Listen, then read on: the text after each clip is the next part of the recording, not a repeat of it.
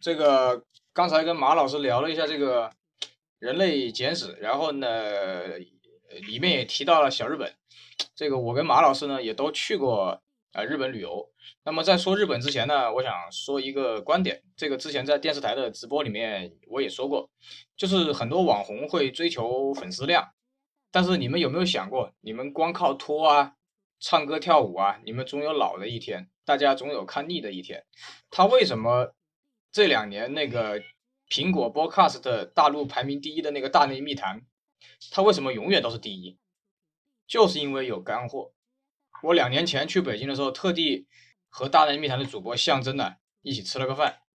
我非常直接，因为当时我刚开始做我的励志 FM，我当时问他那个问题，我说怎么样能让这个粉丝上去，节目爆红？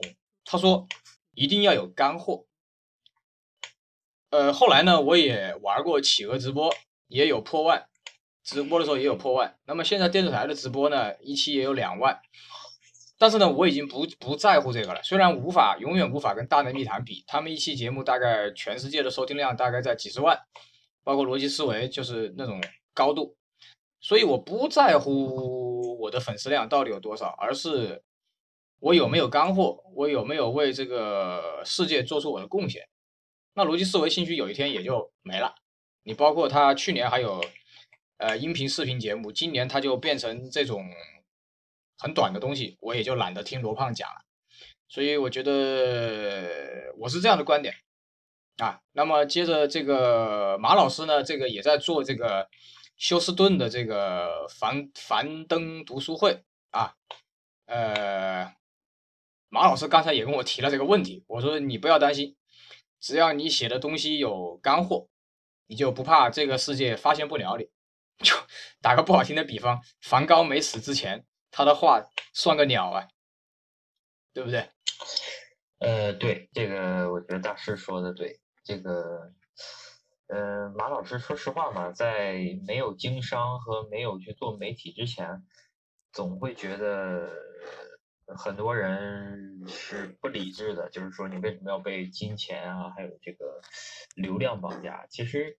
当本人自己做了之后，会发现其实不被这些东西绑架还是比较难的，还是比较难。对你肯定会有个阶段，你肯定会有个比较介意的阶段。嗯，我也是，我也是会有那种很介意的阶段。但是你可能过了就好啊！对对对，就是你被人黑黑黑多了，你就你黑黑更健康嘛。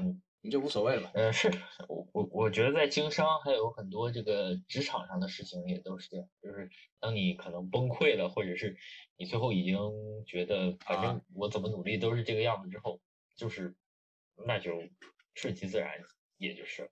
对对对，我们第一期节目说那个美国大学系统的，我可以很真实的告诉马老师跟所有的听众，在微博上的阅读量是八百，那么还有朋友圈的阅读量是看不到的，包括荔枝的这个。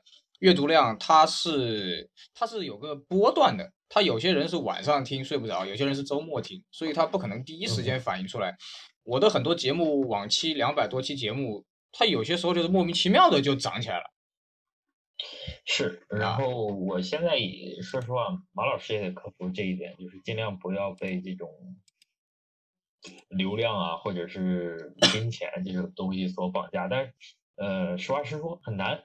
就是当一点不碰的时候，会跟愤青一样，会觉得嗯这东西无所谓了。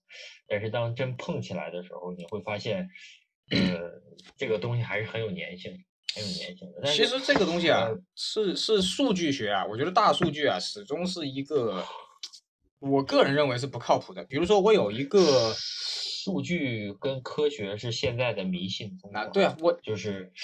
很多事情你只看数据的话，实际上是不能解答所有问题。对啊，我我去年那个 NCAA 决赛，那个 NCAA 美国篮球的决赛，后来我做了期节目，不是北卡被绝杀了嘛？那期节目莫名其妙就八万，嗯八万多。后来有一次是个什么东西啊？也是篮球方面的，随便说了句话，三十万。嗯哼，它是没有任何预兆的，它不是你设计出来的。对。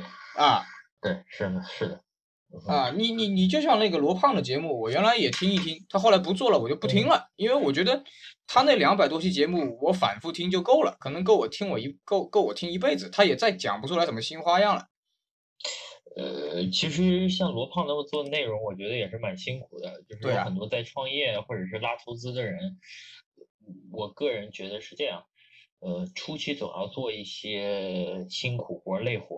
但是等过了之后再这么做下去，实际上也是不合理的，因为可能资本进入了，他会想让你干别的。对，所以对对对，所以很多包括有有个天使投资人找我修鞋嘛，我说你别投我，你别投我，你投我我就没有主动权了。嗯，这个怎么说呢？马老师，呃，也是最近才悟出来道理，就是这样。呃，在你没有资本的时候，你应该更像一个男人一样，就是。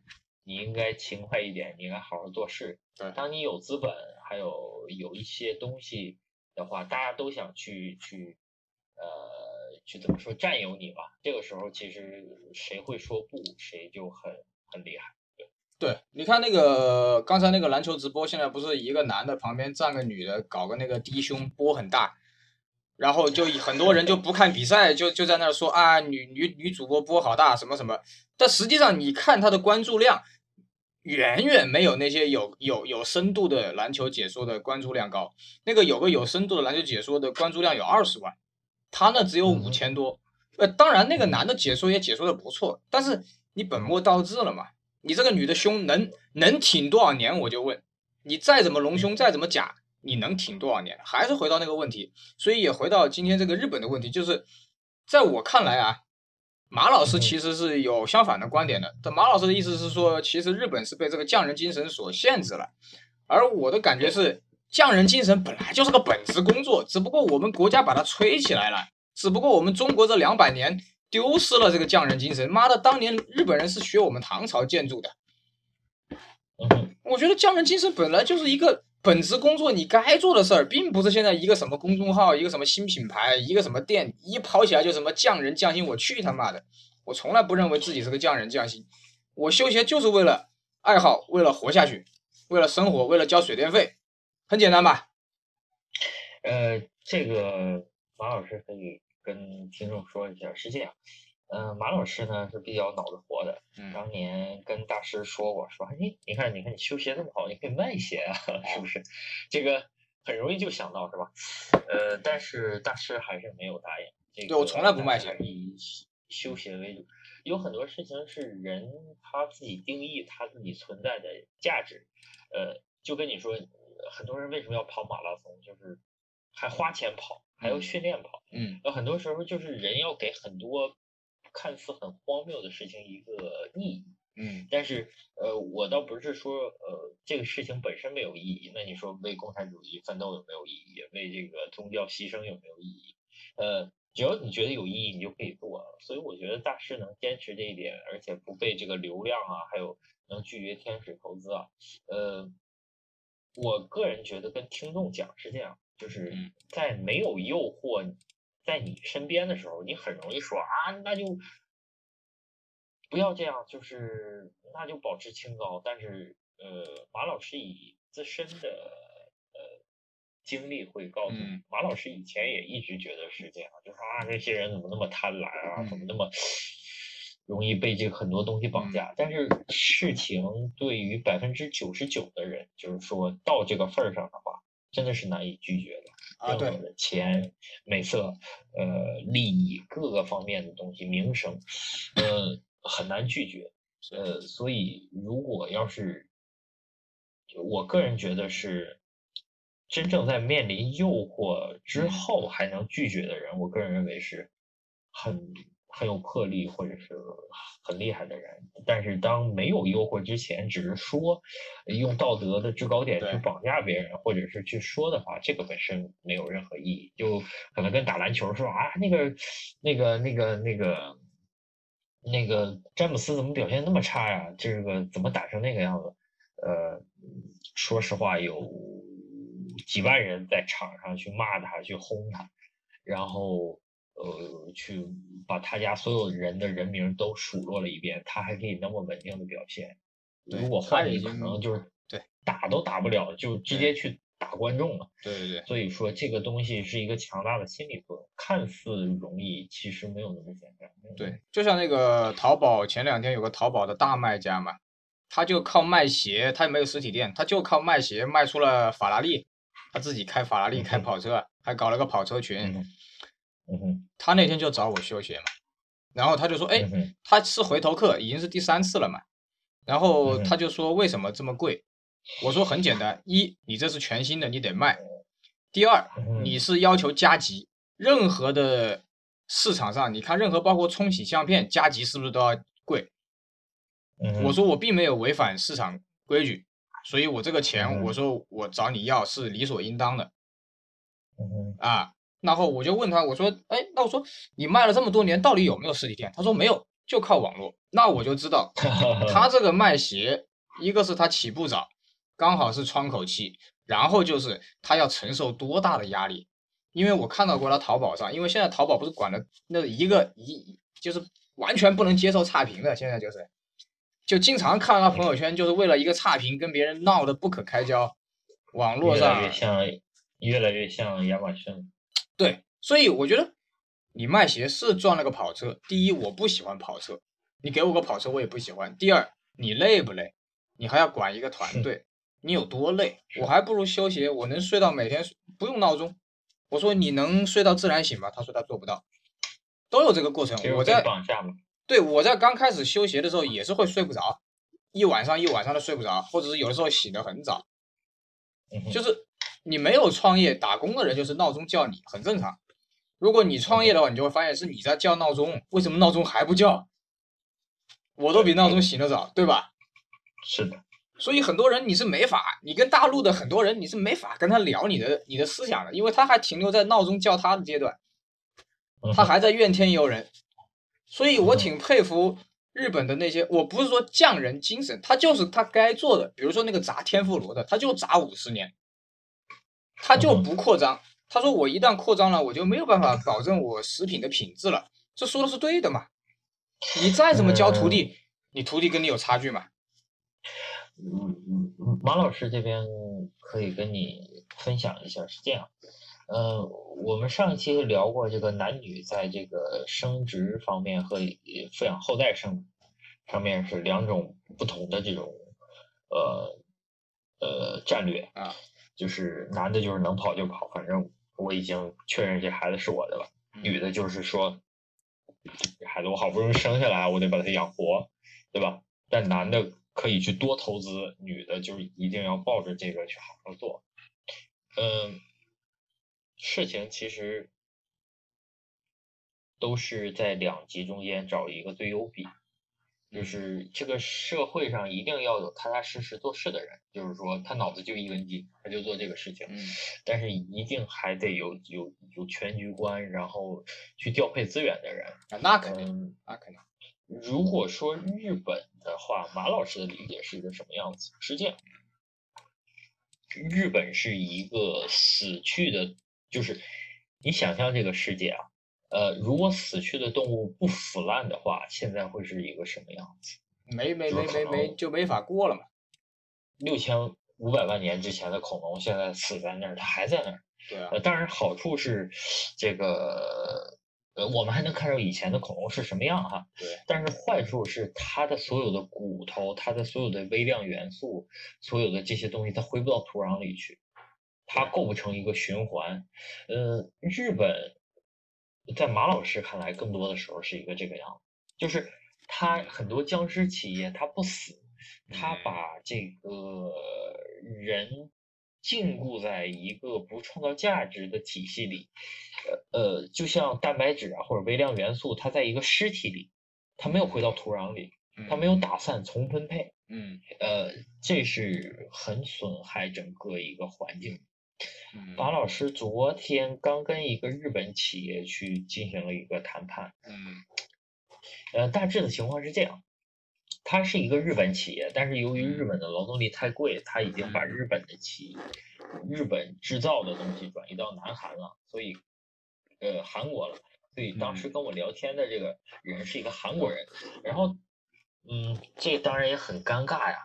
马老师当时一直觉得他是日本人，然后就跟他说啊，我也去过日本，跟他聊很多，然后看他一脸尴尬，然后也没明明白什么意思。后来他跟我去写他的名字，他叫李明浩，他不叫李明镐啊，嗯 没那么帅。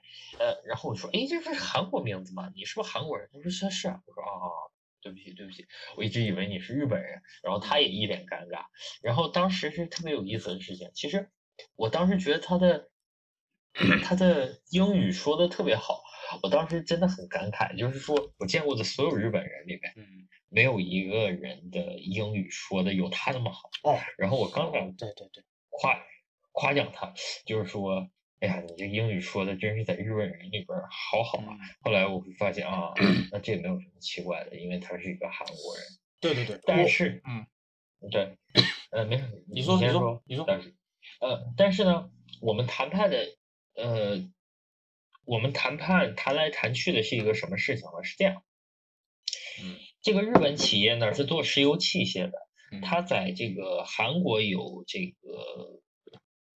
制工厂去制造这些东西，因为日本的这个成本太高了，那他卖给美国来，然后呢，他不太理解为什么中国制造在中呃就是在美国卖的这么好，哦，因因为他们习惯于什么都去做计划，所以他们只能跟特别特别官僚的大公司去工作，就是说，比如说啊。我今年要订你三千万的货，那你要下计划。但是中国制造的很多东西是根据市场实变的啊，你要这个可不可以？可以啊，你要那个可不可以？啊，就我给你变一下，就跟苹苹果壳一样吗？对，就是，嗯，嗯，这里边说一个比较有意思的事情，马老师有的时候也进一些定制灯具，你知道吗？马老师就去广东那边订，嗯，不用画图纸。嗯，拍一张照片给中国的工厂，中国工厂就能造出来。这个日本还有任何地方都做不了，就是它没那么较真儿，没那么较真儿有没那么较真儿的好，就是它整个的这个调整还有速率是更快的。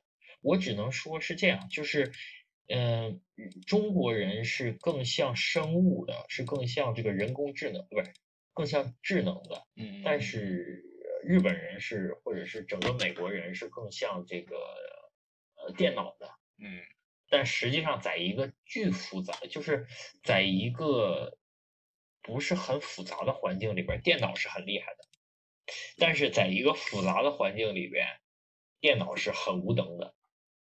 对，我给你举个例子啊，你是个事情，我就想到了，就是在日本的便利店里面，就是我在整个日本这么多天呢，除了有一个中年的日本人是去国外。呃，打过工，他的英文还不错以外，日本人基本上包括很多年轻人，就你看到二十几岁的，完全不会讲英文。那便利店里面有些三十岁大概的，可能会讲一点点，哎，听得懂你跟他比划。那么这里就有个问题，你马上二零二零年东京奥运会啊，你的年轻人都不愿意学英文啊。你看我们从小是被逼着学。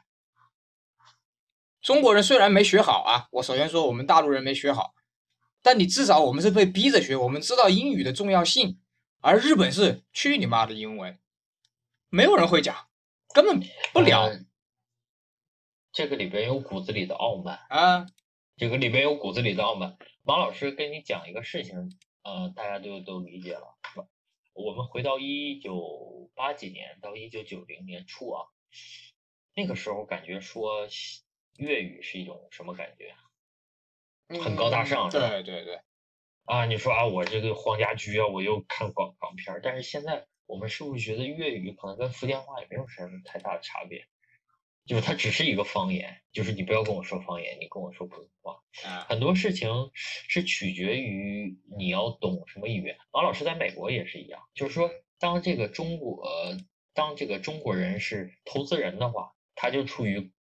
地位比较高的时候了，那这个时候会说中文，你就是一个巨大的优势，嗯，对吧？就像，嗯，这里边说的就是马老师的妻子就是跟这个中国的投资人在这边去对接的，那本来你是一个中国人，你说英语说的不好，在工作里边一是没有什么优势的，哎，但是有一个大中国客户过来了，那自然而然这个劣势变优势了，对。对吧？所以有一天如果就是就像 S.H.E 唱全世界都在学中国话的时候，这个事情就好了。呃，为什么呢？是因为你知道这种语言，你就能打开这个语言后边所有的东西。我们不会学一个什么莫桑比克的土话，对对啊，呃，事情也是这样的。对，你就发现日本人他感觉到就是我要不要你都无所谓，然后就是东京东京奥运会，一个嗯，他在嗯。岛上他自己过得很好，这种东西就是跟跟现在美国也很像，就是他觉得他自己很牛逼，他觉得他自己很好，但是往往一个民族有这种想法的时候，他离是啊是啊，就是他离被从王座顶上踢下来已经不远了。对你想想，欧洲是怎么崛崛起的？欧洲是说，哎呀，我不行啊，我拼了命我也得要去去去去发现新大陆，我拼了命。但是新大陆只是一个我们叫幸运的事物啊，happy accident。对对对，但是当时他们说，怎么我也得往西走去去探索。那你说，一个是日子过得很好的人，他会去探索吗？他不会去探索。不就跟不就跟清朝的乾隆爷一样嘛？老子啥都有，闭闭关锁国，一样的，美国现美国现在就是这个样子，是吧？所以就是说，这个如果要是读历史的话，你就会感觉它到这个阶段的话，嗯，它离衰落已经不远了。日本其实也是这个样子。日本马老师当时去的时候没有去，呃，就是怎么说呢？没有去京都奈良那边。你是是去自由行是吧？呃，我是自由行，马老师从来不去呃旅游团儿，因为我觉得他们讲的东西，我还不如自己看呢。说实啊啊，啊！好，你去了哪些地方来？嗯嗯、我去了东京，我去了富士山脚下，然嗯后我们当时又坐飞机去了北海道。北海道，啊呃，马老师去的时候是很有感触的，因为嗯北海道是跟中国东北一起开发的，所以当时马老师去看整个北海道的北海道的地貌，还有很多这种设施，嗯、跟东北特别像。所以当时哦有一就是特别有一种时间穿越的感觉，就是我走到一个火车站里边，我会发现那个火车站的整个布局各个方面，就像马老师可能在五六岁的时候在东北的时候的那种感觉，就是啊呃，当然这可能会被人骂汉奸啊，但是这嗯个事实就是这样，就是当时是一种热泪盈眶的感觉，那就是你会感觉这是事实时啊间穿穿越而已，然后你突然会变成一个小孩子，然后你觉得当时妈妈抱着你在回姥姥家的那种感觉，那是啊然后整个日本的北海道，当时你看完之后，你就说哦，我理解为什么日本人要占东北了，太像了，啊，是是是就是是，地貌各个方面太像了，对吧？对对对对，这个很大家看看历史书就知道了，这个对啊，对这个呃，对对，这个我还觉得是蛮有意思。但是日本很好的一点就是它没有什么安全问题，这是东亚国家很强大的地方。但是你要想一下，东亚这个这个地方实际上是很强大的。你看看这个世界第二经济体、第三经济体，韩国也不低，我忘了是第几，但肯定是前十吧，对吧？嗯这东亚这四国其实很强大的。嗯，靠所以呃，东亚这个民族整个都是一个很很优秀的民族。对好好，那你就具体说一下富士山跟东京吧。嗯，东京，因为马老师住在德克萨斯州，这里边什么东西都大，就是去东京就感觉好好多东西好小，就是感 就感觉好像是被塞到一个胶囊里边。对对，呃，很不习惯。呃，国内的人可能到日本是可能一点不习惯，但是在美国住惯的人到日本感觉就是有幽闭恐惧症，就是太小了那地方，就感感觉我我坐在这个抽水马桶上，这个脸我感觉那个墙就要拍到对脸对。对对对对，呃嗯，对，这是一个比较比较明显的，就是东西都被用的太到极致了。但是还有一点，就会发现这个呃日本人都是特别城市化，就是嗯比较压抑。但是呢，但是在晚上你要去居酒屋，完全是另外一个事情，就是大家的压抑就全释放出来，特别吵。对就是马老师当时跟太太去的，就是总会有人去跟你说话，然后他们开始跟你说日语，然后你跟他说。对不起，我这个 是中是中国人，咱说英语好不好？哎呀，这个这个说英语就基本上没法交流，这个已经烂到你基本上是难以难以忍受的程度。对对对，基本上但是后来很难听懂，真的是很难听懂。就是基本上很难听懂。然后他们的人呢，就是美国有一个乐队唱过一首歌叫《Mr. Roboto》，嗯那个意思就是说机器先生、机器人先生。嗯呃，这个其实就形容日本人的，就是有很多时候这个日本人过于模式化。呃，当时马老师在一个店里边吃面，然后就感觉这两个店里的两个伙计从来不自己说话，就是他们只有在说必要的工作上的事情他们会说话，对对其实他对们不说话。对，我也发现。他们就在那儿不停的擦，然后不停的做事儿，然后嗯、呃然后你去买单，然后就走了。对嗯，但是好处是你你你不用担心别人会骗你，但是问题是在于，问题是在于这个，呃，确实以感觉也蛮奇怪的，确实也也感觉蛮这个呃压抑的，有很多事情，而且日本的上班族都拎个公文包，然后就是一直在走，而且我有一个高中同学在日本，然后我就问他，我就说在日本有没有人创业啊？哎，这点很奇怪，嗯日本是很讨厌创业的。嗯嗯嗯，日本这个马老师的了解就是，日本的创业跟造反差不多，对对对对对，就是说啊，这个大公司养活了你这么多年啊，你现在就要造反，这个就有点类似于说你读圣贤书这么多年，朝廷供养了你，对对对你现在要自己造反，就是这是一个特别不道德的人。你最好就是说在朝廷里边儿或者在一个大公司里边儿好好做事儿。然后我这个朋友跟我讲，就是他们可能不辞一个人，他们哪哪怕就是让那个人坐在那块儿去，什么事儿都不做，只要在那儿装作工作就行。这是一个很严重的这个对，这个就是李光耀在他死之前的两本书里边，他都写了。他说，日本就这样了。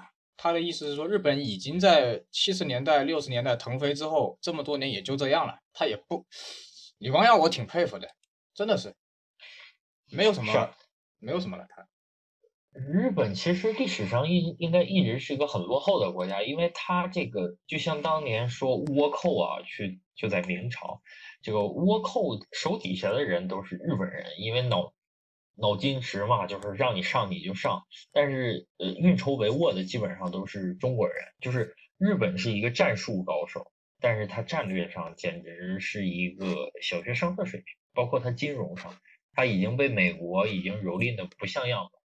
对他已经彻底被麦克阿瑟改改造了嘛。他从根上，呃不麦克阿瑟跟他们做的还是一个一个正面的输入，但是嗯。说在呃日本一九八几年那个时候鼎盛时期之嗯后，他就再也没有回过来过，因为他的呃当然这个话题会扯得比较大，但是嗯。马老师简而化之，就是日本在金融上的策略、货币政策上的策略策略完全是错的。一个最简单的事情，这个中国做的很好，就是说，你如果想当一个大家都想持有的货币，一个最简单的事情就是在你没有当老大之前，你一定要咬住美元不放。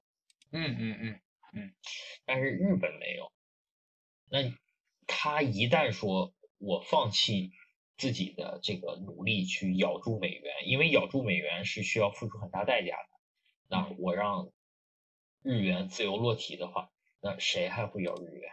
所以你把自己的信用通过这一次完全就是就是毁掉了。就是即使你经济体能力再强，大家也不愿持有你。嗯嗯嗯对，这是一个很大的问题。嗯，对嗯对，因为因为我我跟你还不一样，我是第一次我是去走马观花一下，当然了，我也我也达到了我的一些目的，比如说，呃，去那个东京银座有一个卖卖，其实他是唱，其实他是卖乐器的，但他也卖唱片，嗯。然后我也嗯买到了我想要买的唱片，然后呢，也去到一家书店，也买到了我想要的《七龙珠》跟《灌篮高手》的漫画，呃，什么《北斗神拳》。但是呢，更多的时候是我想明年再去的话，我是想就待待在东京，我哪儿都不去。因为比如说像秋叶原这种地方，我就只是呃呃走走马走马观花了一下，但是我觉得已经给我的震撼了，给我的震撼已经非常大了。比如说，嗯我在除了新加坡之外吃到最好吃的咖喱，竟然是在日本那个富士山下的一个小旅馆的那个食堂。啊对，呃，这个马老师要插一句，马老师当时去这个浅草寺啊，啊，浅草寺啊，呃雷门，雷门，对，然后当时，嗯，马老师当时总结出来一个道理，就是一定不能去名胜的这个中国人多的地方。对因为日本是很少有垃圾箱的。马老师一去浅草寺，发现那块有垃圾箱，就感觉这事儿不对了，就是已经 已经太国际化了。啊，所以当时马老师是先去的日本，后去的韩国。韩国当然其实跟大陆很像了，跟我们中国大陆。但是日本的一个很大的呃特点就是，你一定不能去中国人或者外来游客多的地方对。对，我你自也发现己可以，你自己可以乱逛，你自己就是乱逛到一个特别特别偏远的小的一个地方，呃，然后你去吃他当地的食物，都是都不会差，它的品质保证极其的好。对，我就发现，因为上一次我们时间太赶了嘛，就随便报了一个嗯比较还比较好的旅行团，还是报的嗯就是那种，因为它高档的都要去北海道嘛，没时间了，就报了个中中中端偏上的。但是呢，你就会发现，那简直就是在在骗你，就是他拖去一个商场里面，营业员全部是中国人，很少有日本人，然后就就就感觉你完全就是被就是被骗子去购物的。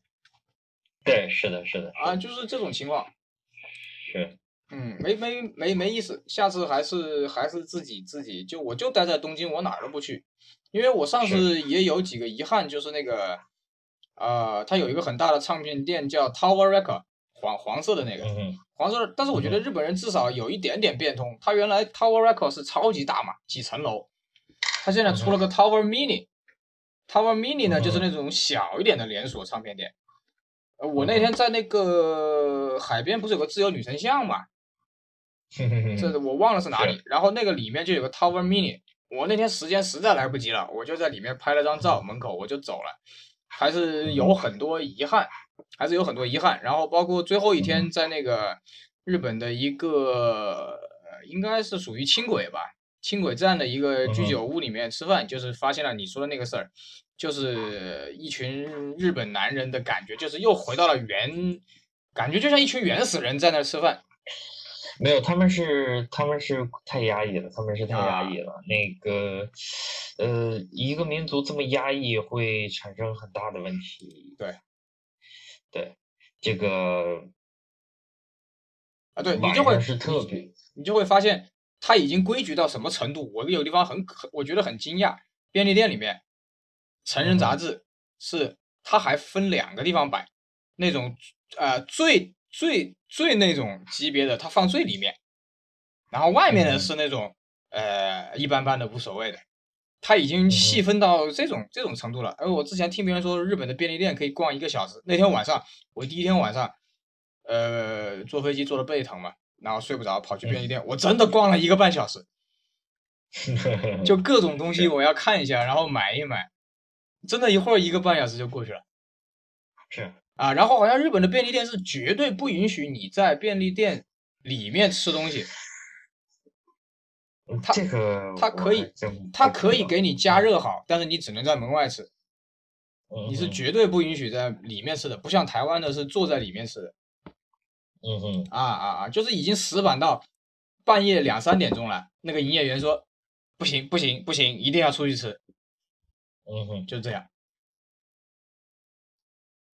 确实是这样，确实是这样。嗯，对，对。呃，你你你呃，这样子，先先问你问你问你那个富士山，你是最后是上到那个观景台对吧？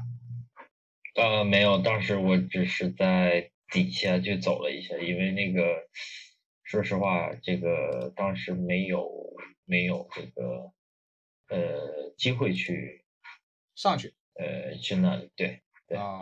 我我们那天运气还行，山脚下面山顶有一半有雪，然后山脚下早上的时候还是晴天，可以看到整个富士山，其实就像个冰淇淋桶那样竖着。然后呢，结果结果导游是先把我们拉去奥特莱斯买东西，结果奥特莱斯又没啥买的。等我们跑到富士山的时候，呃，他就开始到下午了嘛，就开始有雾了嘛，刚好到那个观景台看到顶，五分钟没了，就五分钟，真的就五分钟就没了，就啥都没了。所以还算是比较幸运的。然后那个顶上特别冷，你知道吧？我那天还穿了个鹅绒的羽绒服，我上去最后冻得我鼻子疼。然后呢，导游说你算运气不错的，能能能能能看到那个顶。嗯，是的，这啊个说实，这个说实话，这个跟导游还是比较对啊，锻炼这个心呃心智的，对，对啊，就是他很多的这个这个不，他其实你你站在游客的角度也没办法，他导游肯定要尽量让你多买点东西嘛，对吧？他要提成嘛。但是呢，他就因为这个举动导致我们就五分钟拍照，嗯哼，因为那个上面写的是早上上山，然后再去奥特莱斯，就站在我们的角度，你他妈不是害我吗？嗯哼，啊、然后呢，就是在富士山下有一个地方叫八前野八海什么什么八啥海的，它就是一千二百年前有一个地质运动，就出现了八个八个水池，八个水池一眼看下去可以，一眼看下去是八米嘛，一眼可以看到底。然后那天晚上特别冷，它有个它白天那个地方那个水还要钱的，它晚上就没人了，晚上你就自己，你要是不怕冷，你就你就去。那天把我冷死了，我接了几瓶水回来，那个前野应该叫什么八海的那个水啊，那真的是我至今为止喝过最柔软的水。嗯哼，那真你你真的是你你你你我带去的茶都是我喝过很多次的嘛，他那个旅店里面那种那种烧水的东西也不错，也不像中国的旅旅馆里面那个什么烧水的壶脏的要死，它都很干净的。它的东西很旧，有很多东西很很旧，但是都好使，啊，对这个是很有意思。就包括它出租车，一看都可能是一九八几年或者看那个九十年代港片儿的那种出租车，但是对它的都特别亮，很好使。对，然后我那天一喝，啊，你说嗯哼，没有没有，你你说我我那天一喝那个水，我就说啊，这是我这这辈子至今为止喝到最软的水。你包括他在景点，包括超市里面卖的那个富士山的水啊，后来我也买了，还挺贵的，完全不是那个味道。就那个 那个水，你会感觉到 真的就是大大自然的感觉，泡出来的茶的味道完全不一样。而且我还没有茶具，就是他酒店里面那些东西。然后，然后当时那个还卖了一个，就是当时手工做的一个豆腐嘛，他他那个地方做的，还卖的挺贵的。就我奶奶喜欢吃的那种，刚做出来那种豆腐，还好旁边那个日本女的会讲英文，因为那个卖豆腐的完全不会讲。他他在一个日本那么有名的景点，竟然一句日英文不会讲。那这个我去富士山也经历过，对吧这个大家都不会讲，都不会讲。对啊，它不像中国的景点，那小贩培训培训，拿个计算器就搞定了。嗯哼，日本人是真的完全不会，要不是没有旁边那个女的帮忙，我真的那个豆腐都吃不到。对，但是他们的他们的以以态度还有很多方面都很好，但是呃，怎么说呢，还是就是不会讲英语，就是不停的给你讲日语。对对对，再就是很明显，在日本超市里面，日本本地的柠檬卖的比进口柠檬要贵好多，而且有柠檬味儿。呃嗯，对，它的草莓我也吃过，也很有草莓味儿，是完全不一样。这个还是挺让人这个感觉不一样。对，因为我我在我在国内，我一般都是买的那个呃国外的柠檬嘛，什么美国的呀或者南非的，就已经比嗯大陆的要好很多。但是你一闻那个日本的柠檬，我靠，那真的是有柠檬味儿，你这个无法用言语表达出来。也不是我，也不是我是什么汉奸，我什么喜欢日本，真的是包括电视台采访我说，哎，你很喜欢日本吗？我说我不是喜欢日本，我是说我们要学习日本某些东西，你否则有一天再来一场战争，还是我们输。嗯，王老师这里边可能因为嗯王老师是东北人，或者嗯包括嗯，王老师应该能去理解很多台湾人的想法。嗯是这样的，嗯，其实东北那边很多人他相对苏联人或者以前的俄国人来说更喜欢日本人，对，因为呃，马老师的爷爷已经去世了，嗯所以有的时候马老师回国会给爷爷去在东北上坟。嗯呃，东北上坟的时候就会看着有很多很荒荒芜的那个呃坟头啊，然后当时呃马老师会问这些人到底是谁。嗯，后来就是随行的长辈都说，这是当年小日本，呃，在这儿去留下的坟头。嗯就是他们当时想的事情是实际上是这样的，嗯、跟美国人一样，如果打不跑印第安人，我被印第安人打跑了，那当然印第安人会说啊，想当年有一帮就是英国侵略者来美国、是吧？呃，想要妄图颠覆或者是这个摧毁我印第安文明，但是嗯由于我印第安文明的顽强抵抗，呃，把他们最终消灭了，对吧？嗯这个是一种说法。嗯嗯，谁赢了谁写日历史嘛，这很正常。是。然后，但实际上，日本当年实际上他很多他是想留在这边，他没有就是说像像苏联人一样，我过来去刷刷抢掠我就走了。对对，呃，这是一点。还有一点就是说，我们要理解这个史实啊。嗯嗯，当年日本觉得他自己是唐朝的代表，啊，就是他认为中国被满人给占了。对，就是满人都可以占中国的话，那我作为一个唐朝，嗯就是唐朝的代表，我比满人应该更代表中国文化。就是他当年实际上侵略的时候，他的道德制高点实际上是很高的。就是说，嗯你这个地方已经被一个蛮夷占了，这个蛮夷就是可能明末才刚开始编自己的文字，嗯他都能去入主中原，统治你们汉人。我作为一个大唐的一个传承的使者，我比满人有资格，嗯，所以我把满人打败了，我应该去统治中原。就是它是一种入主中原的感觉，它不是一种就是当年想的纯侵略的感觉。这点我会觉得是嗯我们当时需要去去这个这个理解的。嗯还有一点很重要的一点就是，历史上在东北和在东北以外的地方是不一样的。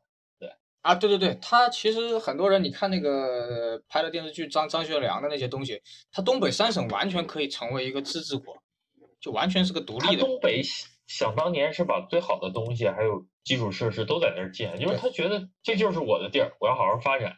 但是他出了山，他不是出了，他是进了山海关以内，嗯他想做那些事儿，他是有他战术的要求的，因为、嗯呃，他想就是有一本书啊，叫《东洋史说版》，嗯这本书有中文版，但不是很好找，就是喜欢读的读者可以去嗯读一下。它是一个日本侵华的一个理论的一个铺垫，嗯嗯嗯嗯嗯，呃，讲的很有意思。洗脑嘛但是它里边有一就给日本人洗脑呗，给大家。没有没有，它这个还是个很学术化的文章。他当时研究的是蒙蒙古人，就是他是一个学术化的东西去，就是他还没到大众宣传那个部分。大众宣传那部分当然是很简单，嗯越简单越好。只要就跟传销一样，只要老百姓能去去信这个这个这个故事就好。他当时讲到一个问题，就是就是说日本他怎么能学蒙古人去统治？就是他应该通过恐吓，啊，恐吓是最容易的，就是我到那儿我就杀光、抢光、烧光，是吧？你你你很快就屈服了。咱们都听过，就是袁腾飞讲，当然他讲的有点戏谑化，就是说蒙古人到哪儿都屠村，他倒不是说，就是他人本性有那么就是残忍，是这样，是他相对于被统治的人过于的少，他的军队太少了，他相当于说我唯一能统治这些庞大的这个人民的情况，唯一就是说我通过威慑，就是你要不听我的，要不我把你全村杀了。这实际上是师从蒙古人。嗯，日本人，你说当年他刻意有那么残忍，其实他也没必要，没没有谁会对谁刻意残忍。对对对，就是它更多的是一个战术上的一个东西。对，啊，而且我原来新加坡有个台湾同学啊，他的爷爷就是被日本人统治的嘛，他爷爷就不会讲中文嘛，只能讲日文。嗯，然后包括就是排队啊，中国人学会排队这个事儿是日本人教的，是日本人当年拿拿拿鞭子抽出来的。日本人就看到我嗯靠，他妈中国人怎么从来不排队啊？就是真的是靠枪跟鞭子抽出来的。然后他爷爷就说说，那日本人确实管的比蒋介石好。那如果如果如果如果如果大家如果就是有那种二战神剧啊，就是如果是轴心国赢了呢，那么真的这个大东亚共荣圈如果真的出现呢，啊，所以我们可以可以可以幻想，可以设想，可以歪歪一下。但是我觉得会被喷啊！不不不不 不不不不，但是回到今天啊，回到今天，你看像李光耀说的很中立，我觉得李光耀说的非常中立。李光耀小时候也被日本人搞过，你知道日本人差点把李光耀杀了，你知道吧？就是就是那不不是那种杀，就是李光耀当时是个律师，然后呃日本人统治的时候，因为还不是政治上的杀，就是有一天是个什么盘查还是啥，就差点就李光耀就嗯历史上可能就没有了。对，所以所以李光耀其实也蛮讨厌日本人，从根骨子里他是讨厌日本的，因为日本人差点害他家破人亡啊。但是你看日，你看李光耀新加坡建国以后，他跟全世界的所有国家都积极发展。他说他只是一个小红点，他并不依赖中国，也不依赖美国，他所有的大家都合作，才新加坡才能发展到现在，并且生存下去。我觉得他说的是对的，而不是什么抗日神剧，什么什么抵制日货，这没用的，这真的是没用的。日本离开中国，他也能活，他没说不跟中中国做生日，日本明天就成了，没有。所以我们也可以不要日货啊，我们也可以不要日货啊，但是何必呢？对不对？你看，包括当年周总理那个日本首相七几年来中国改善关系的时候，那个时候是领导人先做先做做出表态嘛，对吧？然后才是民间去慢慢的做工作嘛，嗯哼，对不对？那那你是没错，他是侵占了东北，杀了很多人。问题是你站在日本人的角度，日本就那么大，他不去侵略别人，不去侵略朝鲜、侵略这些，他去哪了？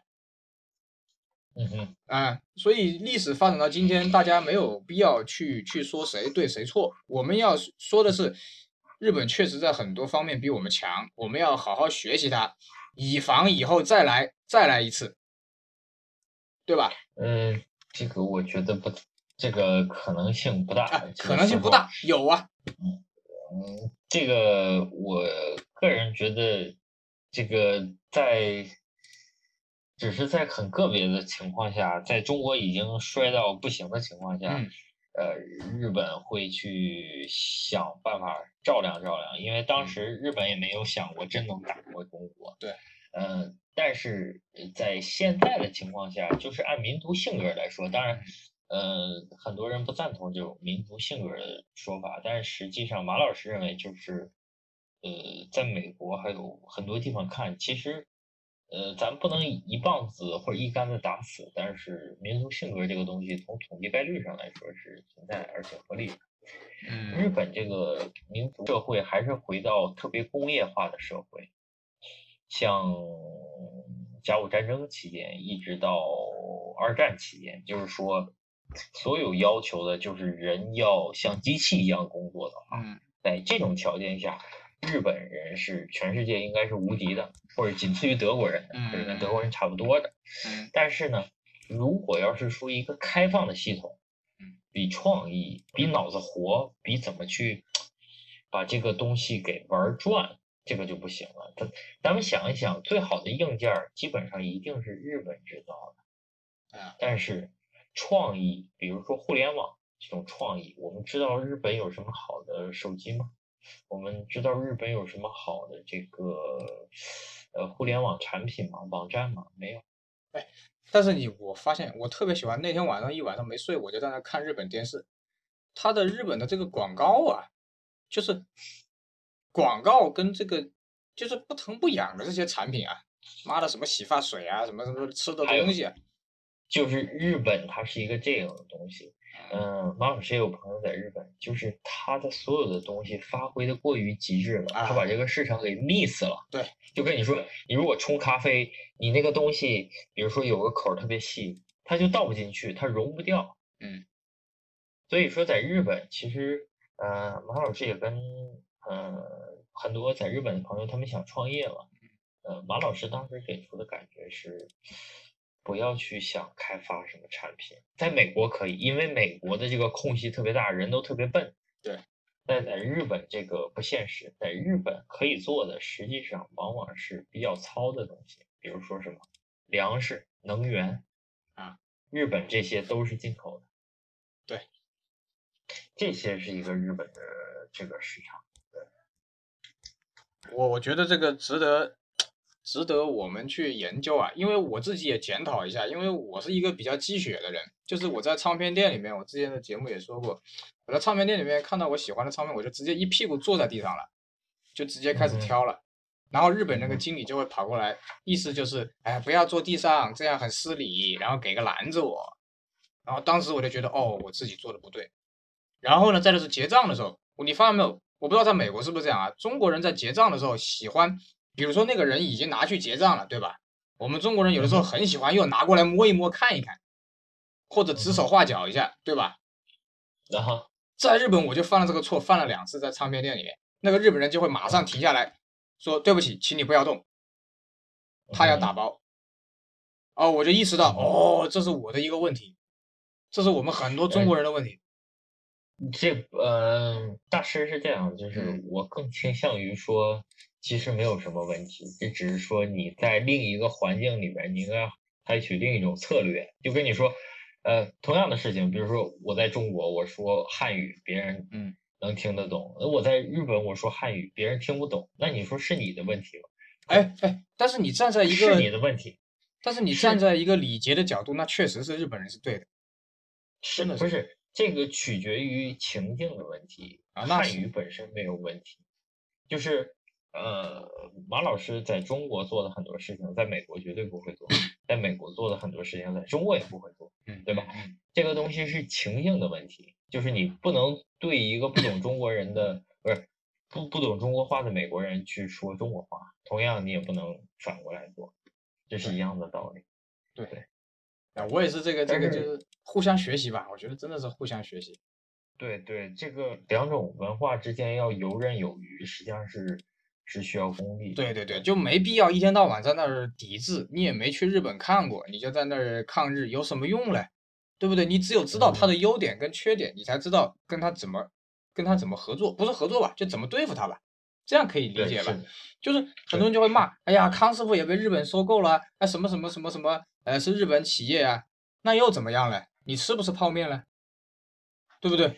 呃，人的精力，呃，对不对师觉得人人的精力是有限的，他如果有那么多时间去做这些事情的话，他一定没有什么正事儿对呀、做就就现在中国人的键盘侠很多就是这样的，嗯就就就就就研究这种这种浪费人生的事情，而而而不是去。那有些人说，那我很喜欢研究日本漫画，呃，研究日本动漫，什么 cosplay，哎，当然了，你如果能从那个里面挖出来创业的机会，我佩服你。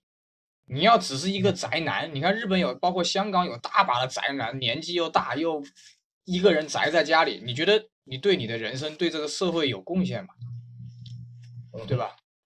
你有本事啊，把它玩的什么花样出来？就像我爸说的，玩了他妈二十年鞋，在我没修鞋之前，一天到晚骂我家里人。自从开始修鞋，从来不骂。就这样。嗯，这个确实是这样，唯这个有用论嘛。啊，你看那些砸那些天妇罗，砸天妇罗的那个啊，我我我插一句，就是砸天妇罗的那个人啊，说了一句话，我只能体会一半，我现在还无法体会。他说他砸了五十年天妇罗，他说砸到第三十，呃，他说他每砸十年就有不同的感觉。那个原话我忘了，呃，他的意思就是说，头十年你会感觉到是啊、油是个什么东西，然后二第第二个十年、二十年，你又发现油是个什么东西，然后到了三十年，你又会发现油它又有什么作用。所以很多人就是什么速成英语啊，什么问我学英语的捷径啊，我说没有，任何世上任何事没有。你就像嗯修鞋一样，我之所以能修，因为我玩了二十年，我买了二十年，我我花钱买教训买了二十年，而不是你一上来说啊，你有什么你有什么武功秘籍传给我，你就天下第一，去你妈的！张无忌还不是被人打得快死了？所以那个日本人说的话很对，他说到了第五十年的时候，你对这个油啊，又有一种另外的感觉了。这个确实是，哎，就像我刚才，其实还是回到一开头，我我建议那句话，就是这个读书会啊，当你这才刚开始，如果你做到第一个十年，做到第二个十年的时候，你的感觉是完全不一样的，完全会不一样。呃，这个这个这个确实是这样，这个确实是这样。啊，虽然我还没体会啊，因为我又不会炸东西，我又不喜欢吃油炸的，但是我觉得他说的那个话是对的。那些米其林要排队的就八个座位，米其林三星，连高晓松去都没有订到位置。高晓松还是为了采访他，还是在他休息的时候跟他聊了两句，高晓松都吃不到他的东西。嗯哼，而要是能你跟我做到那一步，去他妈的，管你别人说啥，嗯哼，嗯，真的是他，你说他是不是数钱数到手抽筋？我不认为，他已经成为一种，他已经成为一种，怎么说？日本人叫修炼了，就可对可能是对对这个样子了。他真的不差钱了，也也不要天使投资来找他，千万不要。嗯，怎么说呢？它是一个大家都不是很在乎钱的那个时候。嗯对，就好办了。现在中国是你看到朋友圈、微博里面就是，哎呀，怎么红啊？哎呀，比如说你那天一看到我就说你怎么不卖鞋啊？我我我当时心里就想，呃，你卖得赢别人吗？卖得赢那些开法拉利的吗？嗯，但是坦白来说，嗯，马老师觉得其实像中国这种现在的这个时代是是最好的时代。对，是最好的，是最坏的，就像那。个，呃，这不是郭敬明说的，这是狄更斯说的。对，狄更斯在《双城记》里说的，这个呃，确实是最好的时代，也是最坏的时代。中国这个时代取决于你在哪个层面。中国这个时代很像一个国家的青少年时期，对，它有很多很好的东西，充满了活力啊，这个呃这个激情啊，燃烧啊，但是也有很多这种困惑，甚至是一种可以让自己癫狂或者是覆灭的这种冲动。对对，对，你就就就就回到日本，你就感觉你去趟日本，感觉日本很多地方是死气沉沉，就是没有任何生气。它自然很漂亮，规矩很规矩，但是你就发现整个人给你的状态就是，哎，就这样了吧。但是老了，哎对这就是一个中年人他不会变化的一个很大原因。对对，你堂堂的在新斋桥那么那么繁华的商业街的那个书店里面的店员，年轻的店员啊，二二十多岁的，一句日文不会讲，嗯哼，你还得跟他指手画脚嗯啊，Visa 什么什么，他才懂，真的是很可悲，我觉得嗯哼，啊。所以我跟嗯很多日本人那些人讲，我说你们这东京奥运会，你们要是不好好搞英文，哎，你这放着啊，你可以放着钱不要啊，可以啊，那么你这个国家可能也就这样了。呃，这个咱们又回到最开始的时候，嗯其实很多你还有一分钟，还有一分钟。就是骨子里的傲慢吧，就是当你越来越沉浸于自己做的东西，你可以不慌不忙，你可以一直在你做，你不需要追赶，不需要像中国一样去去开拓，呃，你做事好像是有工匠精神在那磨洋工，但是实际上你失去的是一种开拓的精神，这是马老师想说的，行，好这是，个双刃剑。好，好的好，行，好，好好的，好，拜拜啊。